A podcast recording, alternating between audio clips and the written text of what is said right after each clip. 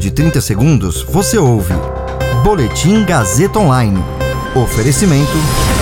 Se você tem muito o que dizer e quer escolher uma profissão para dar voz às suas ideias, a Faculdade Casper Libero é o seu lugar. Jornalismo, publicidade e propaganda, relações públicas, rádio, TV e internet. Todas as possibilidades abertas. Acesse casperlibero.edu.br e conheça as infinitas rotas que o mundo da comunicação oferece.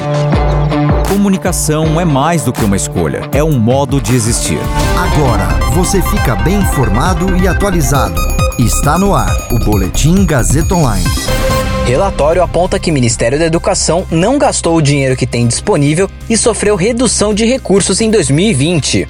Analistas do mercado elevam a estimativa de inflação em 2021 para 3,82%. Eu sou Caio Melo e você ouve agora o Boletim Gazeta Online. O Ministério da Educação fechou 2020 com o menor dinheiro em caixa desde 2011. Além disso, a pasta gastou ainda menos do que poderia e teve que devolver um bilhão de reais aos cofres públicos. Ao todo, foram 143,3 bilhões de reais destinados ao MEC em 2020. Antes, o menor valor havia sido em 2011, com mais de 127 bilhões. Ainda assim, do valor disponível em 2020, só 116 bilhões e meio de reais foram gastos, ou seja, 81%. Os poucos recursos disponíveis afetaram todas as áreas e houve menos dinheiro para investir em ações como apoio à conectividade em tempos de ensino remoto. Segundo dados apresentados no relatório, os programas e ações de educação básica foram os que tiveram menor gasto no ano passado. As outras áreas, como educação profissional, educação superior e administração e encargos, tiveram maior aplicação de recursos. Os economistas do mercado financeiro elevaram a estimativa de inflação para 2021 pela sétima semana seguida e também passaram a projetar uma alta menor do produto interno bruto neste ano. As informações estão no boletim de mercado, conhecido como relatório Focus pelo Banco Central. Os dados foram levantados na semana passada em pesquisa com mais de 100 instituições financeiras.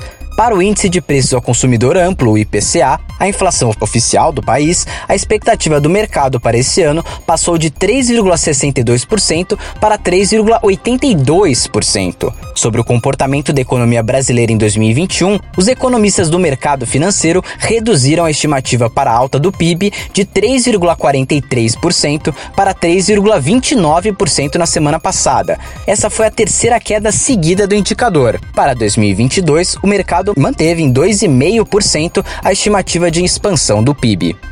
Esse boletim contou com suporte técnico de Agnoel Santiago, supervisão técnica de Roberto Vilela, coordenação Renato Tavares, direção da Faculdade Casper Libero e Gazeta Online, Wellington Andrade. Você ouviu Boletim Gazeta Online. Para saber mais, acesse radiogazetaonline.com.br.